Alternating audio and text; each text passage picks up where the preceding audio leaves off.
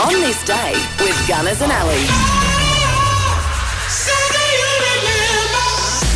It's Wednesday, the 21st of December. Let's find out what happened on this day. Former US TV talk host Phil Donahue. Today, he's 87. Jane Fonda, the American actress and daughter of Henry Fonda, is 85. We're going to go into the buttocks exercises. Former Australian cricketer and bit of a legend, Dougie Walters. Today, he's 77. Lead guitarist and vocalist with the Beach Boys, Carl Wilson, was born today in 1946, but we lost him in 1998. The US actor who's made over 100 films, including Oh, Pulp Fiction, Die Hard with a Vengeance, Star Wars Episode 2, oh, Nick Fury in the Marvel movies.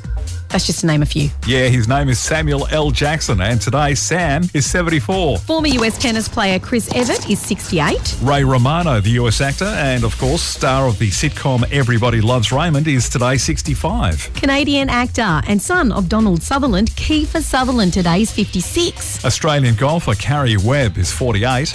Australian country singer Adam Harvey is 48. And Australian singer Thelma Plum is 28. It was on this day in 1889, Clancy of the Overflow, written by Banjo Patterson, was published. Basketball is believed to have been played for the first time in Massachusetts on this day in 1891. In 1894, South Australia became the first state to give Australian women the right to vote. Radium was discovered by Pierre and Marie Curie on this day in 1898. In 1913, the world's first crossword puzzle was published. The Temptations recorded this song in 1964. My girl, my girl, my girl, talking about my girl, my girl. Yeah, written by Smokey Robinson. That's my girl. Such a great song.